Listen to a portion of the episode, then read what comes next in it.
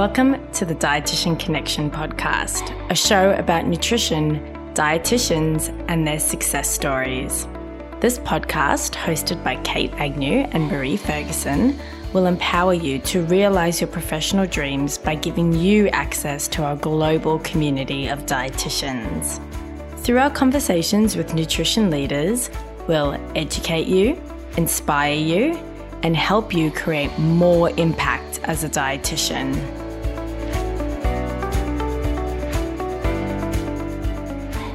Welcome to another Dietitian Connection podcast episode. My name is Maree Ferguson, and I'm the director and founder of Dietitian Connection. And it's my absolute pleasure to have Professor Claire Collins joining us today. Claire is just a guru to me in terms of research, and I can't t- wait to talk to her about how she manages it all and fits it all in. For those of you who don't know Claire, um, Professor Collins is an NHMRC Senior Research Fellow, Director of Research for the School of Health Sciences at the Faculty of Health and Medicine at the University of Newcastle here in Australia. Claire leads the largest team of research dietitians internationally in developing food and nutrition e-health tools, programs, and evaluating the impact on eating patterns and diet-related health across key life stages and chronic disease conditions. Claire has published over 350 manuscripts and supervised 28 higher degree research candidates to completion. As I said, I don't know how she does it. Professor Collins is a Fellow of the Australian Academy of Health and Medical Sciences, a Fellow of the Nutrition Society of Australia, and Fellow of the Dietitians Australia. In 2018, she was awarded the DAA President's Award for Innovation in honour of the memory of Josephine Rogers, and in 2017, the Hunter Medical Research Institute Researcher of the Year. Professor Collins is a sought after media commentator. She's a regular guest of Dr. Karl on Triple J Science Hour, and she's presented for ABC Catalyst. Claire also co created the massive open online course, The Science of Weight Loss Dispelling Diet Myths, which has been completed by an amazing number of 57,000 people across 180 countries. Wow. Professor Collins is the most read Australian author for The Conversation with over 80 articles and 9.5 million readers. And I really just can't wait to chat to her about how she manages to do all of this. So thanks so much for joining us today, Claire. I really appreciate it. Yeah, it's my pleasure, and I'm looking forward to talking to you. So take me back. How, why did you decide to become a dietitian? Yeah, so long ago. Well, I think I was 13 when I first came across the word dietitian. And in my day, back in the 70s, there was no such thing as career advice, but we had a lovely teacher who took it on himself to give us career advice. And I can still remember him standing out the front going, Girls, fold your page in half. And on the left side, I want you to list the subjects you're best at. And on the right side, write down what you love the most. And so for me, it was science on the left and home science on the right. And then he said, Now take your list up to the library to the A to Z book of careers and come back when you've found something that embodies them both. And for me, I only got to D for dietitian, back to the classroom. And I went home and told mum, I'm going to be a dietitian, but there's no course in Queensland. So I'm going to do a science degree and then I'm going to go to Sydney University. And um, little did I know, you know, what the chance or the probability of that happening. But uh, long and short, that's exactly what happened. And mm. and um, you know, and then it begins really once you enter the profession mm. of dietetics. Whereas when you're an undergraduate, you think that's the end. mm. Feet up on the desk. Yeah. How wise was he though? Like to yeah, yeah, yeah, yeah, absolutely. And I think he had that sense that if if it embodied what you loved, it wouldn't be like work. Mm-hmm. And one of the things about growing up is, you know, I was a reasonably smart kid, you know, one of nine kids in a big family, parents never been to university.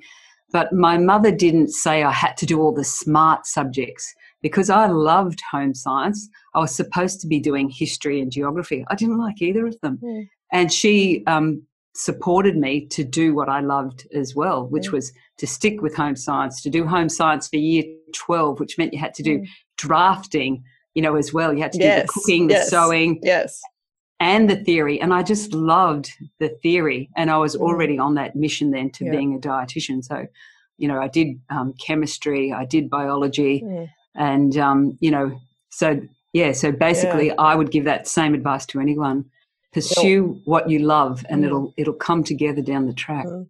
You know, I was the same as you. I loved science and I loved it was called home economics for me. Right. But, yeah, but most dietitians would say it was because of the love of food or the people connection. But yeah, for me, and sounds like for you, was really the, that combination of science and home science. Yeah, home economics, I can yeah. still remember in this careers book in the library though there was a, you know, I'm paraphrasing it, but it was essentially like must be good at science and want to help people improve their life by improving their their diet and mm. diets for special disease conditions. And it just sounded uh, amazing. And it was a word I'd never ever heard before. Mm. And I remember, you know, making an appointment at the local hospital to go and talk to a dietitian mm. and um, catching the train uh, when I was in my science degree down to Sydney and talking to Stewart Truswell to, you know, is this little kid from some Hicks town. Am I doing the right subjects, Professor Truswell? And saying, oh, yes, you know, and, you know, and going, what's my chances of getting into this big university that's got all this sandstone, you know? Anyway, so, um, it meant, you know, that's what, that's what you should do. And, you know, back then, because I had decided I was going to be going to this very big university, Sydney University, I took a risk and decided, well, I'll go to a small university for my science degree where I can't get distracted from doing the sciences that I need. So I was only in the fourth year of students that were taken into Griffith University, but they had physiology and biochemistry, and I'd had it from Sydney University's word, well, Professor Truswell's word, that yes, these are the right subjects to get in. And um, yeah, so anyway, I, I absolutely loved my science degree, and I think before I turned up to do dietetics, I had done what he'd said, and I'd read that green covered textbook, can't remember what it was called, back to front before I showed up. And so, what was it like doing the dietetics degree for you? Um, I can remember it was, um, you know, there was some parts that were just wonderful and some parts that, that actually were disappointing back then. And I remember one of the things they said, this course is so full on, you cannot afford to have a job. So what I learned from that is I can't tell them then that I have to have a job or I mm. can't live. Mm. And, um, you know, I remember I used to ride my push bike to do tutoring uh, at kids' houses. My cousins actually let me live with them, but I still had to pay board. Mm. And um, so I just couldn't let on. And I just accepted that I'd have a year of, you know, earning what money I could, mm. doing the course and just passing. Because, like I said, I thought once I've got my ticket to be a dietitian, well, then that's it. I've absolutely made it and, and you know, I've achieved what I wanted to achieve. Mm. And so when you've graduated, what, where did you go from there? I needed a job. I can still remember telling Sue Ash that I'm down to my last bit of money. I must start work on Monday. And she said, Hey, there's a locum going in Newcastle. So I caught the train up. I had an interview at the Mater. I got the job and uh, finished uni on the Friday. And I started work at the Monday in uh, Newcastle. And, you know, things were pretty tough. And it never occurred to me to ask anybody if I could borrow a little bit of money. But you know, I arrived there with $40 left and um, thinking, oh, yeah, woohoo, now I'll get paid. And they said, oh, you just missed pay week, but don't worry, you'll get paid in three weeks' time. You know, and it, thank God for um, the nurses' home where the rent came out if you pay, mm. and that they had um, the nuns at the Mater gave you scones for morning tea. There was a supermarket down the road, and I think I remember buying a bag of rolled oats and a giant cauliflower and you could get these meal books that gave you a three course dinner, and I could afford to have one every second day of those. And I think I just ate baked beans the rest of the time. Oh, wow. but I did it. I didn't even think yeah. I worked out how to survive. Yeah. And um, I was just in seventh heaven actually having a job. And, you know, it's like when you first start working, it's all learning and you're seeing the, mm. the live cases and managing the patients. And it was just wonderful. It's a wonderful mm. place for a first mm. job. I was born in that hospital. Um, oh, so. born smarter at the Mater. Actually, at Newcastle. Um, so, what was that first job like for you? Yeah, like I said, it was really it was really wonderful, and I worked there for two years and two months before I then trust, decided to go traveling overseas. And um, you know, you learnt a lot. I remember that the nuns at that hospital they were actually very kind people and very nurturing. We had a special diet kitchen and um, I can remember that the staff in that kitchen, because it was quite a small hospital, you could go to them with the needs for any particular patient. And when you told them the patient's story, if it wasn't on the menu, they would create something. Now, it was a cook fresh system, so I know you can't do it that way, and it probably was not cost effective at all.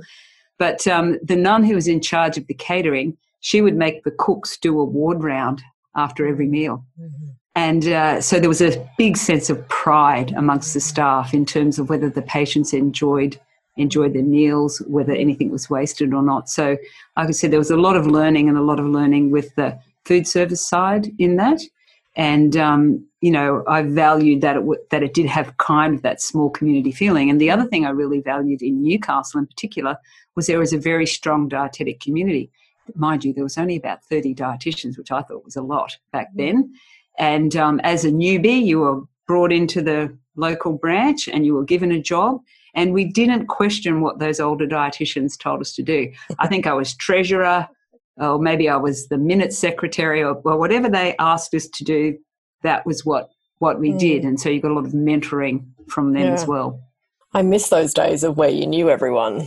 You know, we're so such a large profession now. You don't know everyone anymore. Uh, even here in the Hunter, mm. the last mm. professional um, network meeting I went to here, there was like 150 and you know mm. their meetings tend to include private practice as well as um, hospital as well as university so mm. yeah there's a big community just yeah. right here here in newcastle still so you started in newcastle and you're back in newcastle um, yeah yeah any yeah. highlights in between never going to leave newcastle well i did think it was a, a small place even though i was here and i probably was missing queensland but i met my husband here and my goal had always been to go traveling, you know, because it was so expensive to go overseas. Everybody put their worldly possessions into a backpack and took off till they ran out of money. Mm-hmm. So that was what we did. And we traveled around the world.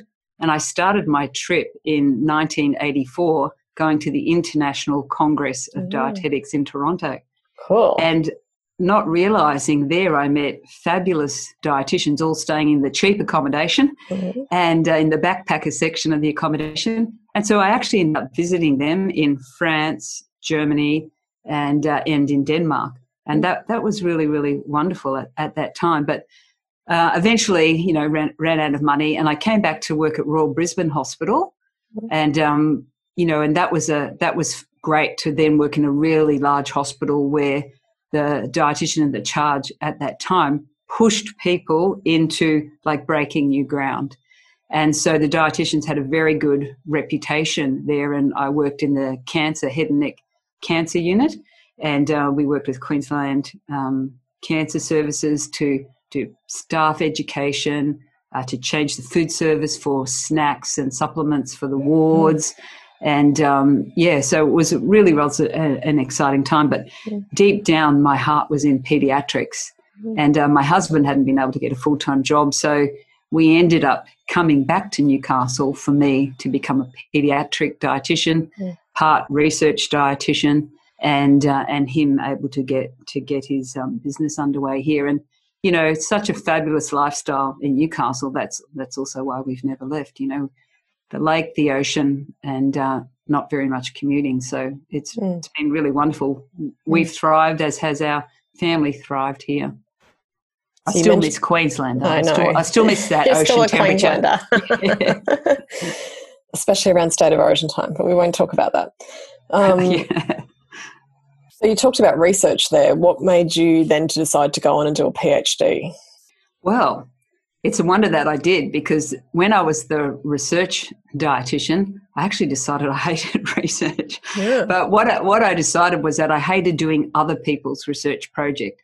So I remember the consultant, um, you know, tossing me a stats book and said, "Oh, you're a smart girl. You work out how to do the stats on my project." And me just like panicking, going, "No, I learned by people showing me, not reading a book and figuring out how to do stats." So, but I was interested in the project, so I thought I will never do research again unless it's my research and I know what's happening. But you know, the the years, the next bunch of years flew by because I had um, three kids.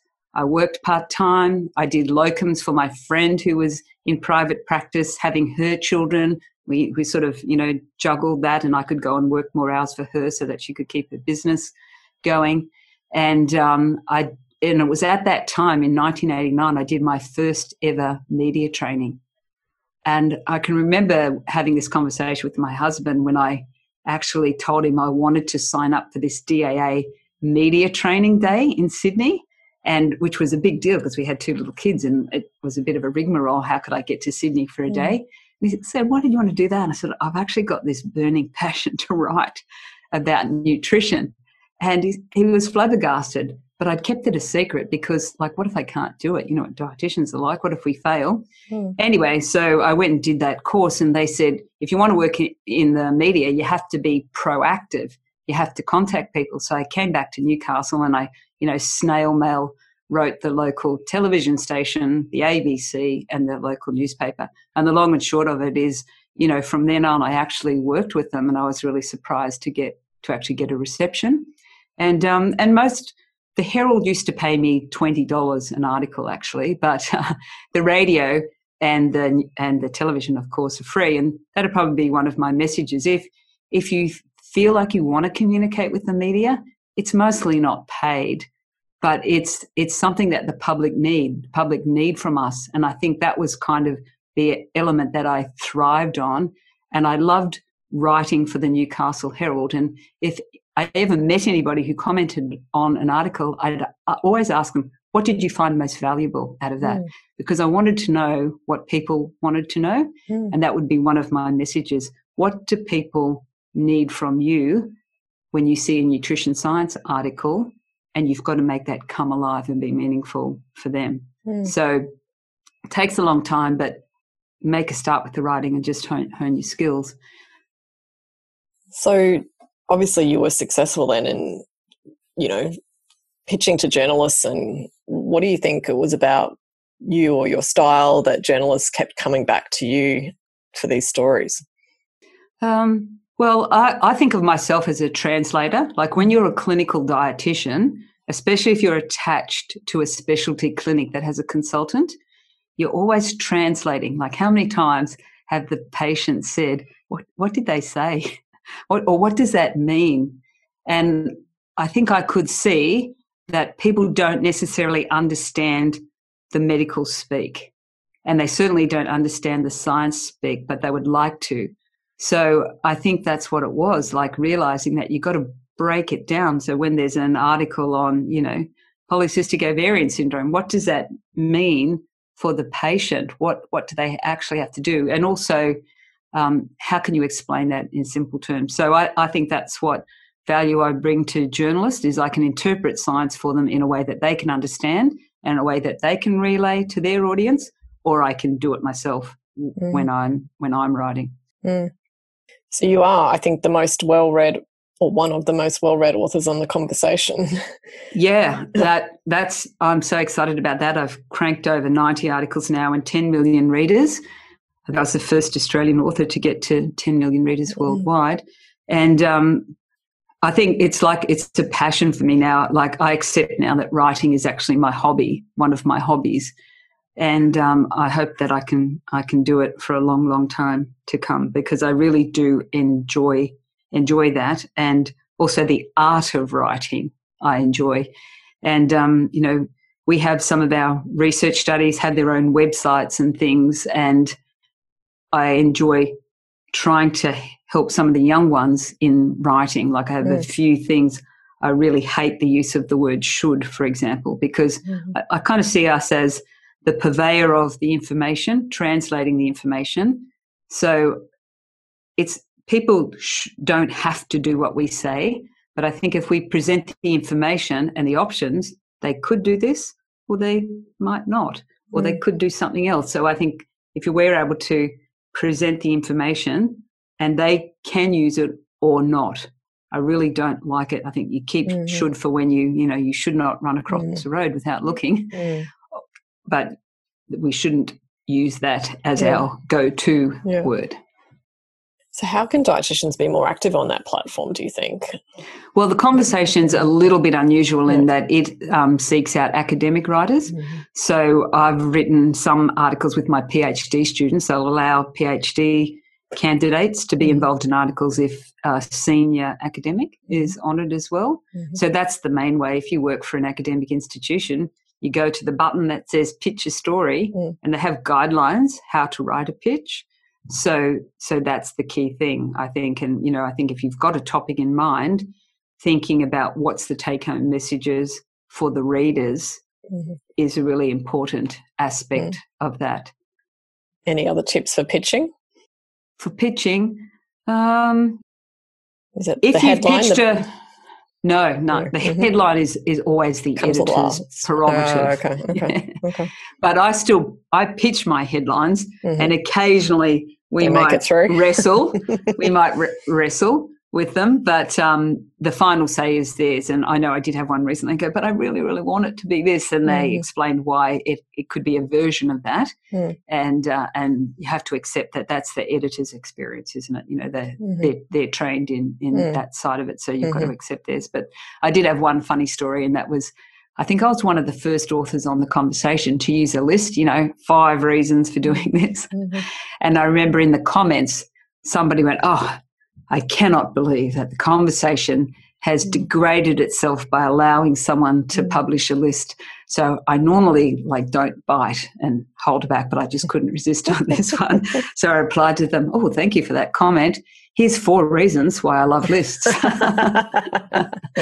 and um, yeah, and so you know, lots of people write lists. I mean, that's been in other media platforms a lot of lists but i think it is easier with your take homes mm-hmm. yeah. if you've got you know four reasons why they right. might do this or five foods that do this that or the other right and in terms of young dietitians getting into the media like any tips on getting that first media yeah do as much do as much training as you can like i've actually done lots of media training over the over the years and a lot of it was through DAA. I was a spokesperson for 20 years. Mm-hmm. But people don't realize that DAA actually has a list of people who are willing to talk on specialty topics. Mm. So if you're only interested in talking on, like if you were only interested in talking on intensive care nutrition, for example, you would have plenty of work lately, or immune function.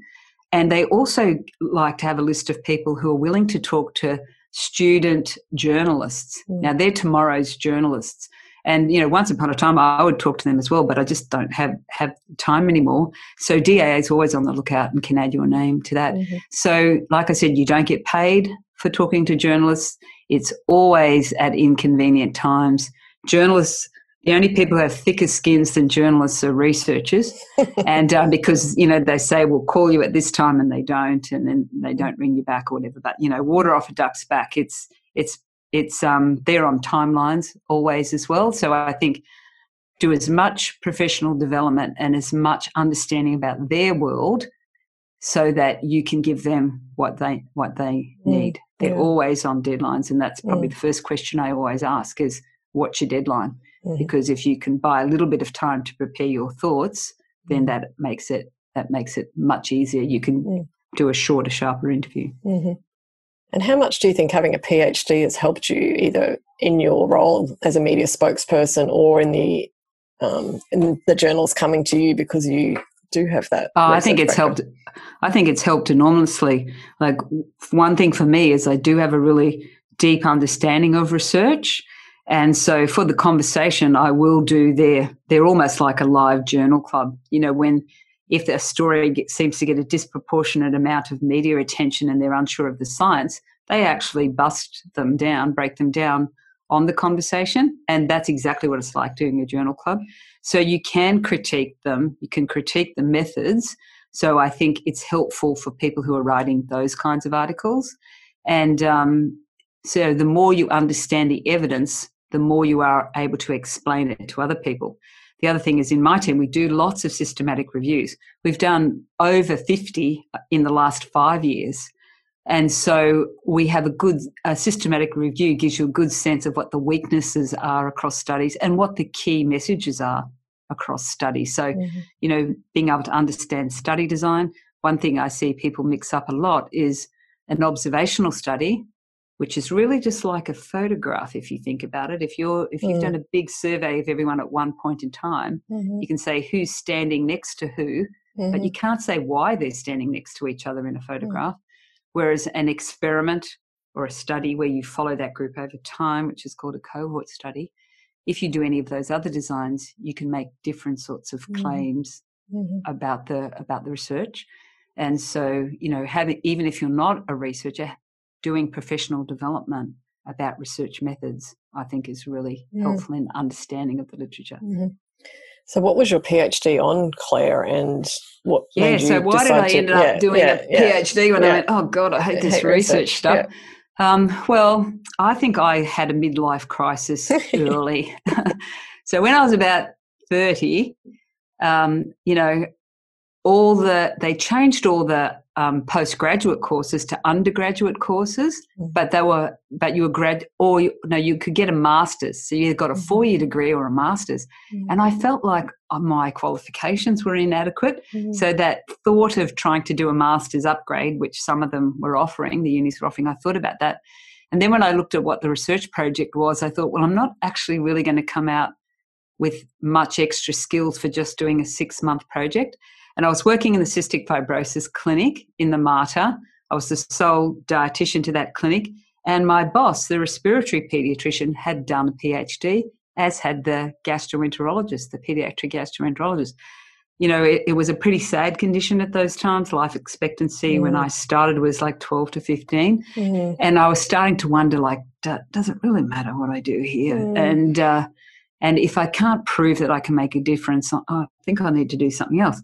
And that's what they said. Well, why don't you do research? You can answer that question. And then that was absolutely it. So empowering to discover that the role of the dietitian really, really mattered and made a difference to the nutritional status. One of my proudest papers was that one of the papers in my PhD where I published the nutritional status of the cohort and I had mapped it every four years and I'd shown how the group who'd been in the care of the clinic from birth since the uh, clinic was established in Newcastle were growing much better than the old mm. cohort, and in fact had a normal distribution of growth and were growing the best of any published data in the world. Mm. And uh, I can remember um, I had this line in the conclusion that says, Therefore, a dietitian essentially is the best thing since sliced bread and must be a member of the clinic. And, and uh, the gastroenterologist, Ted, said to me, he said, You know, you actually haven't proved that point exactly. And I said, I know, Ted. Can we make the reviewers make me take that out? and they never did. So oh, that's great. Yeah, so so that was really exciting. But you know, inventing a new method for doing a gastric emptying test in kids where the research said the way you do gastric emptying in research studies is to get a chicken, a live chicken, inoculate it with some radioactive technetium, harvest the liver, and then whack it in liver stew and get them to eat it. And so I came up with a method by talking to the radiologist that we could get that technetium to stick to egg white. And then I experimented not with the technetium part, but I experimented with how much egg white could I hide a quarter of an egg an egg white into a pancake without a kid noticing it. Mm. And I did that bit on my kids mm. and then came up with a method which became their test meal in oh, the wow. hospital for gastric emptying. And the other really powerful thing for me was in that study was so I created this method for the test meal prior to studying emptying times in their stomach. And I had weighed records and I knew kids' growth and their usual dietary intake. And what I noticed was that some kids couldn't finish the test meal and um, but they had to finish a certain amount to get enough of the label mm-hmm. to be traced. Mm-hmm.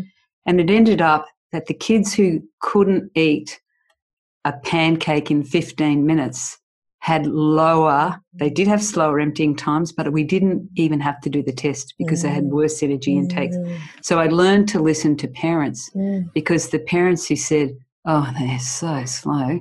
And then there was other literature at the time where we could more which supported we could more confidently say, okay, most food's eaten in 20 minutes, put the oven bell on, clear it away after that. You can make up the extra kilojoules by energy dense snacks. Mm. So mm-hmm. I saw the power between, um, like, yeah, listening to the patients, mm-hmm. doing the research, and having the research evidence to back up some mm. of those clinical strategies, and then seeing the results with a group of children mm. who are growing well, considering they had a malabsorptive mm. infectious, you know, disease where infection is a big mm. component. It's really the basis of a good researcher, observing. Mm, yeah, yeah. And anyway, and then the long and short after that was um, in, the, in those times, clinicians didn't do much research, especially dietitians. So they mm. said, well, we can't give you a research job. You can keep working in the clinic, but you'll have to go to the university. if you want to do research. So I just balanced, I juggled the two. I still did my writing. So I had all these little under the radar jobs. Mm. And I realized on reflection that that actually allowed me to stay under the radar and get a long way before, you know, really before I had to probably um, take on more of the leadership roles. And uh, I was able to get through a lot of progress before it was then, right, okay, well, now you've got to do this and this and this. Mm. So you've done a lot in research since then. And you're, if not the most, one of the most prolific research dietitians I know, probably in Australia and around the world, like on every statistic. So grant dollars, publications, research students. How do you do it? Um, I'm pretty well organised. You must be. And yeah, and the other thing is that I look at the students as my future colleagues, mm-hmm. and um, and also I, I think if there are opportunities, you got to grab them and run. So I always say to the team, if the door opens, just sprint, get your shoulder in and get through before that door closes. Because when it closes, you don't know how long. And I've seen people miss opportunities because they go, oh, we'll do it next year. Mm. And it is effort to stay up and finish writing a grant or to get that student to apply for their fellowship or, or whatever. But so many times I've seen then somebody decides, oh, well, next year will be the right time, and now that opportunity's gone. Mm-hmm. And uh, that's kind of happened with research higher degree candidates because it was we had a number of years where it was it was fairly easy to get PhD scholarships, and now it is very hard. Really? So we're still getting them, but it's not easy as easy as it was to get them. So the landscape in academia certainly changes. And now at the moment, it's going to be a very lean time in research grants. So I would say the main thing is, yeah, just make yourself make yourself do it. And then I think the other key thing is being resilient because you get way you you don't get more than what you do get. You know, like if you get one out of ten, then you're bang on average for success rates. But mm. you know, I have many grants where it's the fifth time I apply for them. When I got my mm. first NHMRC fellowship in 2010, that was when I went full time to the university. Um, that was the fourth time I'd applied for that. And, um, you know, so amongst my team, we're all pretty resilient like that. Mm. Hurts like hell when you don't get stuff. I always say you're allowed to cry yourself to sleep, but it's what happens the next day. Yes, you got to you know? pick yourself and, up. Yeah, my last big rejection was um, I whipped through that whole, you know, like anger, grief, whatever, mm, and only mm. took two hours. So I've got it's getting faster. it's getting getting faster, but it does still hurt, and it yeah. it should hurt because you put mm-hmm. your heart and soul yeah. into these things. Mm-hmm. So, but you know, don't give up. Just keep on trying, and um, you know that that's the best you the best you can do. And I think the other thing too is seeking feedback from people. Like we read each other's applications and within the university they have better systems now than they used to for finding people to review mm-hmm. review grants and things like that mm-hmm. so you've got such a great team around you how do you keep everyone sort of motivated and inspired and well i think we're all excited by the science yeah. and you know and there's so much fun and now because a lot of what we do is technology based mm-hmm. it's um seeing people engage with it or seeing some of those things become live is just mm-hmm. absolutely fabulous. I think we've just hit half a million people now who've done the healthy eating quiz. Mm. Um, no money, no time. Have a multi-year partnership with um, the NIB Foundation to create a program for 18 to 24 year olds. And this is a living live program. Mm. We have a research platform attached to it, but it, it's out it's out there for the community.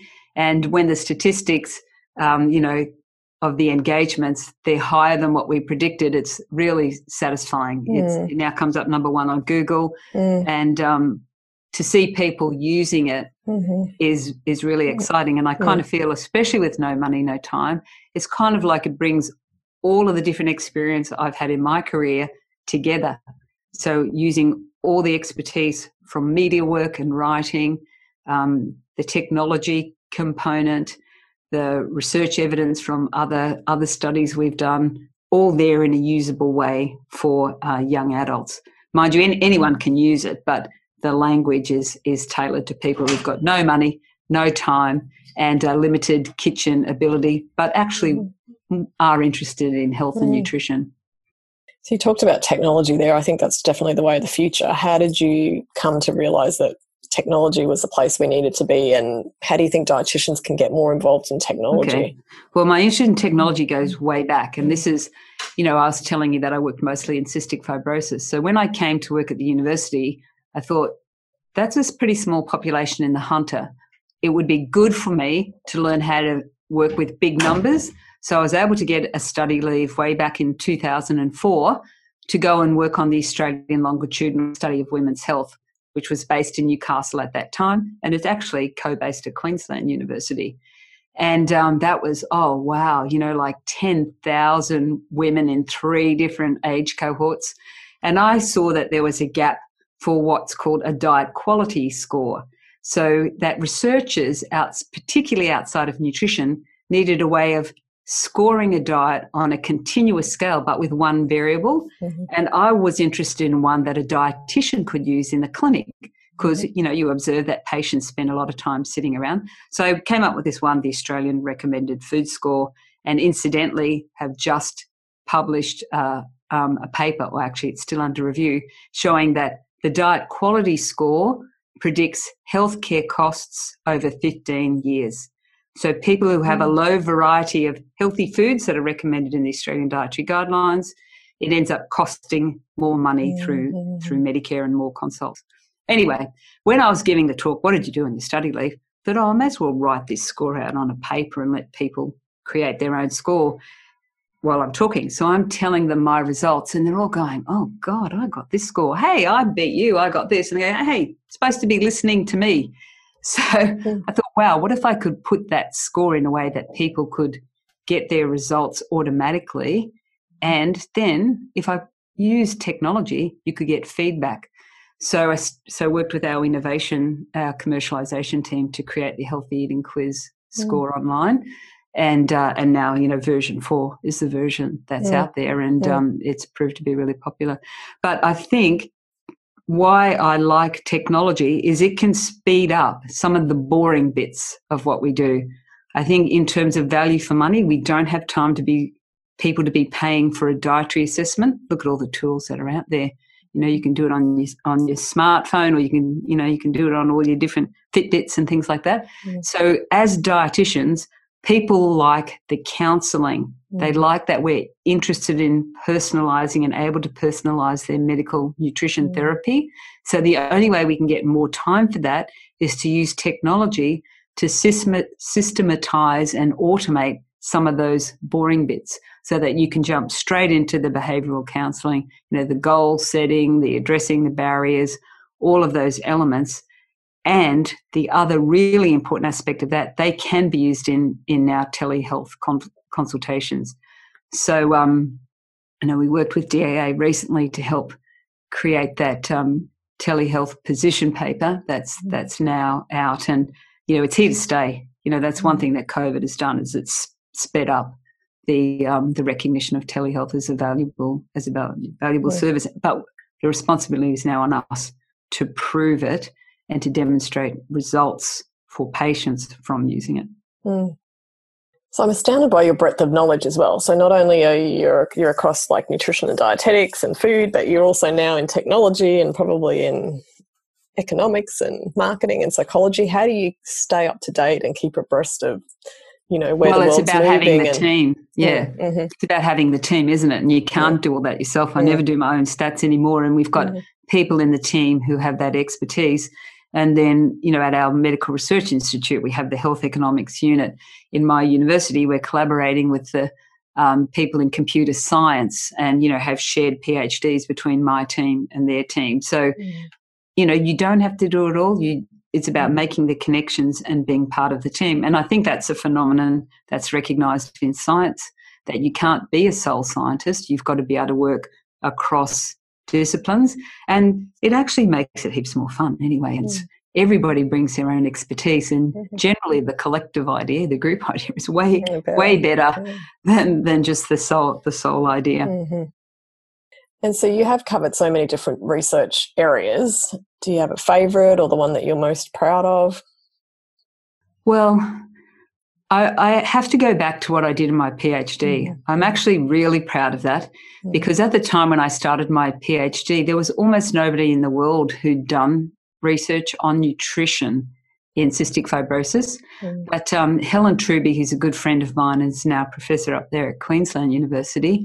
We both started our PhDs in cystic fibrosis about the same time. Mm. And we met on telephone, by telephone. Yeah, That's how you talk to people in those days.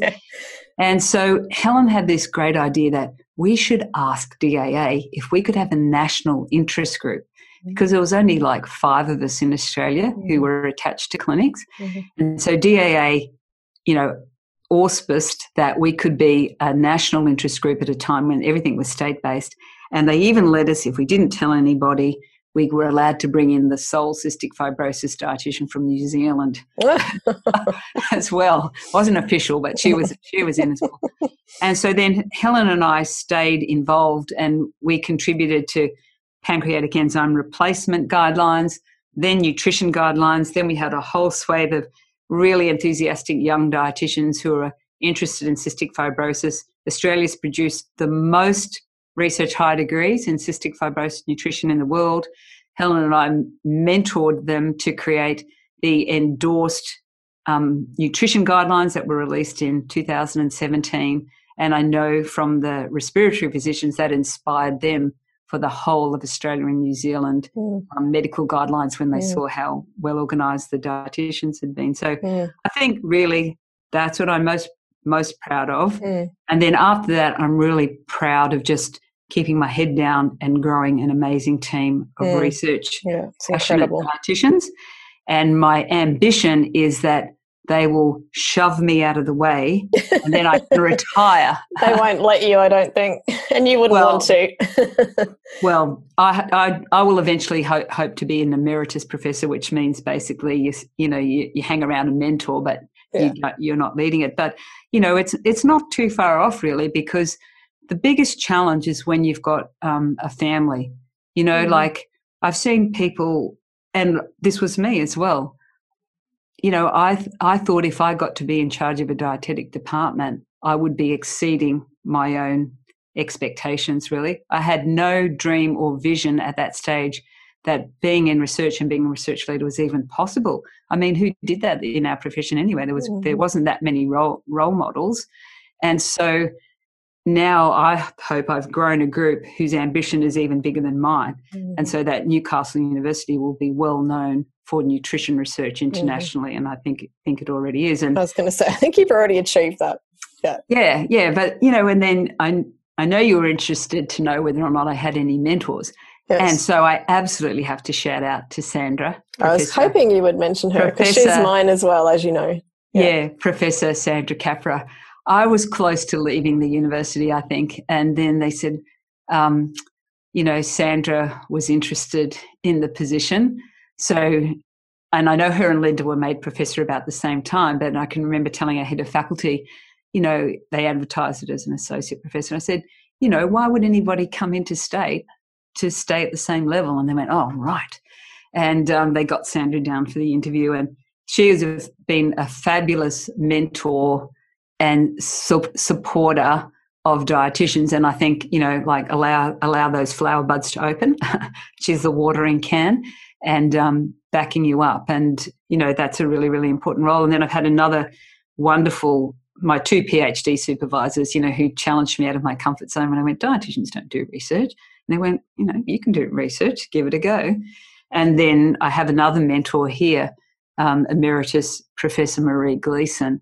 She was the head of Hunter Medical Research. She was head of the Office of Medical Research for New South Wales at one stage. And I find really helpful when there's you know things that you just need that higher level of insight um, about what's happening or she's been a wonderful supporter as well and what is it about all of them do you think? Or what would you say to younger dietitians? Because I, I, find that um, some don't actually have mentors and I, I like to have as many as possible and in as many areas as possible. Can you talk about what they've given to you or the traits they've got?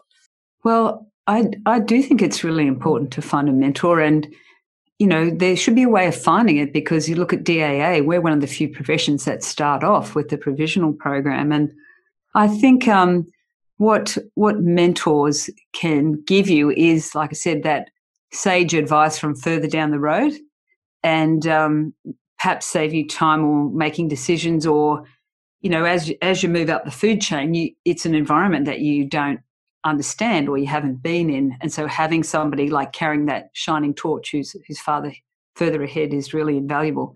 And I would say, like from the people that that I mentor and have mentored, often you just have no knowledge of of they have no knowledge of what lies ahead. So it's really really valuable. But mm. there's another point I want to touch on in that, and that's um, it's sponsorship.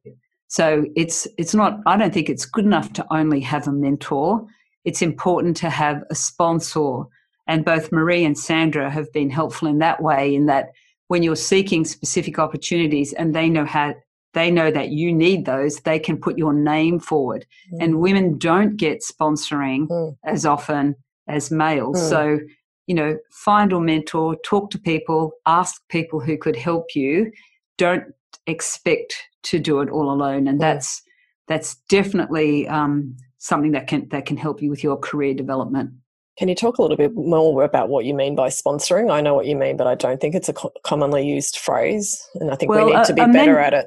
A mentor can give you the advice, mm-hmm. but a sponsor can make it happen. Yeah. So I remember when at one particular time I had a couple of PhD students, and you know what we were able to do in the PhD really depended on funding. And so she was able to put our projects forward to people who she was aware of may um, actually contribute funds to the actual projects. And that was absolutely linchpin for two of the projects in terms of what we were able to do. Mm-hmm or they put your name forward for a committee because they know you need this sort of leadership opportunity or that sort of leadership opportunity. So if you've talked to someone then about that sponsoring and together you've worked out the sorts of opportunities you need to develop your leadership skills, then it's really on you to take those when they come along, you know, not mm-hmm. going, oh, no, I need to wash my hair or whatever. so, you know, but being aware of what that sponsorship is, it's an mm-hmm. opportunity gifted to you by virtue of your mentor. Mm-hmm. I think a sponsor is always always in some sort of mentoring role as well. Mm-hmm. So, and it's for a purpose, really. You know, whether yeah. it's to yeah achieve a project or develop specific yeah. skills. Yeah, so that can really open the door for you and introduce you yeah. to people as well. Yeah, that's right.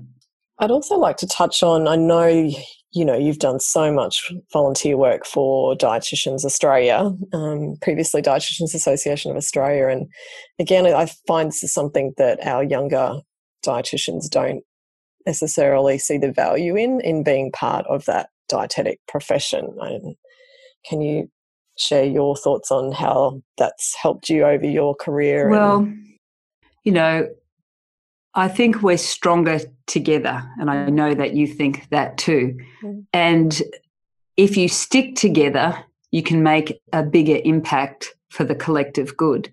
So that's why I continue to support Dietitians Australia. It's the only thing I've ever wanted to be. You can reinvent yourself and have multiple careers within the within the one profession, mm-hmm. but I think our profession does have to grow and evolve, and it'll it's better to do that with everybody on board from the inside out. Mm-hmm. And that's why when I talk about DAA, I always like to remind people that we're talking about ourselves. Mm-hmm. So it's not, hey, you over there, DAA, go and do something for me. It's what can you do for DAA because that's what makes our profession grow and develop. Mm-hmm. I think when I entered the profession, there was like 200 and something dietitians. What are we now? Seven and a half thousand. Mm-hmm. That's a very strong, powerful voice. So I think if we get behind our our president, our CEO, our board, and make it what we can be. My introduction to the profession was here in Newcastle when we did have sub branches in those days. And like I said, we did what we were asked to do. And I've always done what DAA have asked me to or volunteered. And I do think that that's what makes it stronger. In terms of the media, like everyone knows that the word dietitian is a pretty horrible word, mm. but that's why if we stick to that term APD, and why I try to use it in the media, like so that people can just go, oh, APD, you know, like you go, oh, CPD or whatever the, the letter is for the chartered accountants, you know, mm that people can just go, oh, yeah, like mm-hmm. GP or APD. So I, I think it's really important. We're stronger if we stick together and have a united voice. And, you know, I'm not the first person to say, to say this, and many dietitians say this, is we're not each other's competition. The vicious competition is outside the gate. So we shouldn't be so internal, navel gazing, oh, she said this or he said that or whatever. The the people who are our competition are the ones are the um, you know, are the the self-styled gurus who are outside of our profession. What we have that they don't have is we have the science. And um, I think I've come to value that even more since I've been talking on Triple J, actually. Mm. And um, because, you know, Dr. Karl, he says, you know, you've got great science. And it's, yeah, I've gone, yeah, we have got great science. So when you're talking to the public, if you can share some of the science as well as the what do you put in your shopping basket, I think it helps people see beyond the one liners that many of the gurus all they can say is don't eat carbs or don't eat mm. sugar and you know if you ask them why um, they actually haven't got an answer because they're not mm. really sure mm. so but whereas we do have that deep science so i would encourage people to keep using their science because that's what separates you from people without nutrition science background mm. I think what I find with you, Clare, is that you're so giving. You're so giving of your knowledge, your expertise, and your time. Like anytime I call you, you're always there to say yes and, and support the profession. But I know you're such a busy lady. So why do you say yes? Why do you do that? And secondly, how, how do you organize your life such that you can? Okay. Well, it's because it's important. So mm. if it's if it's important, then I say yes and I don't think about can I do it or not. So I say yes because I'm going to do it. And that means something else shuffles out down the other end. Mm-hmm. So, you know, over the years, like through the university and even the hospital and the, and through DAA, I've done lots of professional development courses. I've done all the time management courses. Mm-hmm. But one of the things that struck me in those was did you ever do that exercise of the four quadrants? Mm-hmm. You know, what's important and what's urgent? Yeah. And it was really, yeah, it was really helpful to realize that there's some um, non urgent, non important. Well, you were never going to do them anyway. But there are some things that are urgent, um, but are unimportant. But I think if you focus on the important and urgent, you will always get those done. And um, you know, and I and I'm a list creator. Some of my team they all now use all the smart boards and tools and that, but I still like to have a list. And you know, when there's three things that need to be done, then I'll keep, I'll just keep chipping away. So one of the things that helps me when I've got a lot of things coming out with de- with deadlines mm-hmm. is that I find if I can start it, I don't plan to finish it. I just plan to scope it that I can come back and do that faster when I have got the time. And the other thing I've gotten better at is I go, okay, I've got this amount of time. I have to do the best job I can do in in this time. Mm-hmm. And sometimes those things are going to be read by other people as well. Mm-hmm. Or if you come back, put it away, come back and read it later, you'll actually make it mm. make it better. So I think that, and you know, I don't waste time. And the writing part is my hobby, but I won't give that up because it, it just feels like a um, you know, like, like, not like a luxury, but like it's a pleasure to create things mm. with words. Yeah. It's great when your hobby and your career kind of mesh too. yeah, yeah. There are the there are other hobbies I will take up. Uh, like one of my relaxation activities mm. is is actually cooking. Okay, and uh, it's all very interrelated, yeah. and and going for bushwalks as well. But you okay. know, like I, I actually do love I do love cooking too. Okay. So that that's probably helpful when you're a dietitian, isn't it? Yeah, we are starting to run out of time, which I'm very sad about because um, I could talk to you for a few more hours, I think. But I did want to touch on the catalyst because you were on there recently with the How the Food Works series, you know, getting back to your love of the science of food. What was it like to um, be behind the scenes? Oh, that was just so much pleasure, like talking to other science, because when we love what we do, and you can't imagine why anybody, everybody's not a dietitian, when you go and meet scientists who are just as passionate about saving the Pacific oysters or growing a drought resistant wheat. It's uh, such a joy. And um, I think the most fun I've had in one day not expecting to, was spending 12 hours in the SPC baked bean canning factory down there in Shepparton. And I feel so privileged. Like ABC Science have given me license to have a heap of fun mm. with scientists, and um, and I think why they like they like me in that role is because I can ask the sciencey questions, and I'm really interested and passionate about the science as well as the practical application to people. So I think, um, yeah, I think I was I was very lucky to be in the right place at the right time, and I think it's be- that's the other role they were looking for in that team is that somebody who had the nutrition science and then you know as as well as my two co-hosts in that. So i hope i hope they didn't get their budget cut and i get to do it again. Yeah and after covid i guess. Yeah that's right yeah. So we are out of time but to end with i'd love to hear what your words of wisdom are for our younger dietitian colleagues.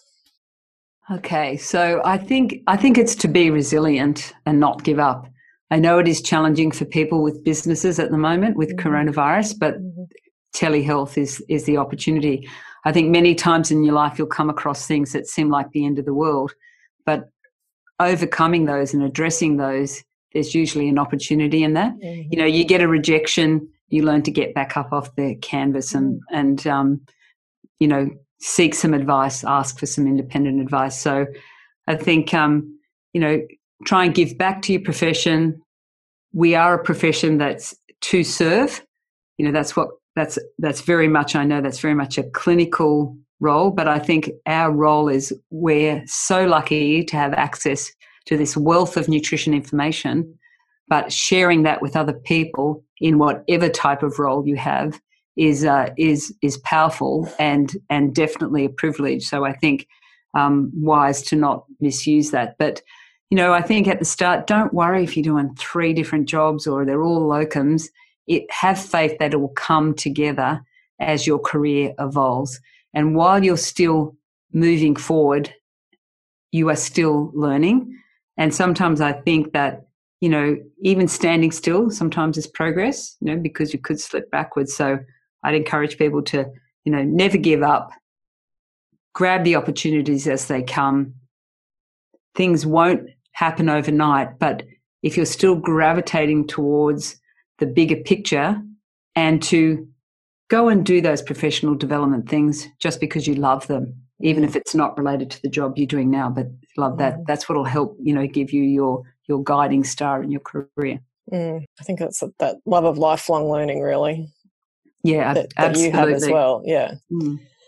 Well, thank you so much, Clare. It has been an absolute pleasure and an absolute honour to interview you on the Dietitian Connection podcast. Um, yeah. well, thank you, Maria. As you as you said earlier, like I always enjoy talking to you, and um, you know, and you've grown a wonderful business and playing a really important role in our profession. So you know, let's all get behind one another and support our profession.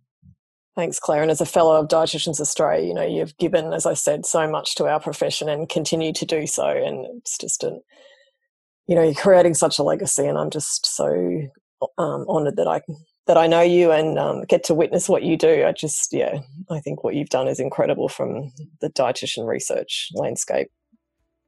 Thank and, you. And beyond. So, yeah, you've already achieved your dream, I believe. Yes. but we don't want you to retire anytime soon. No, not yet. Thanks, Clare. It was lovely to chat with you. Yeah, my pleasure. Thanks for listening, wherever in the world you're tuning in from. If you did enjoy this podcast episode, we would really appreciate if you could leave a review for us. Leaving a review actually means the podcast gets to more dietitians, and it can only elevate our profession if we work together. So please hit that review button Tell us and other people what you thought about this episode. Another way to share your learnings from this episode and keep the conversation going is to take a screenshot of your phone screen, add your message, and share it on social media.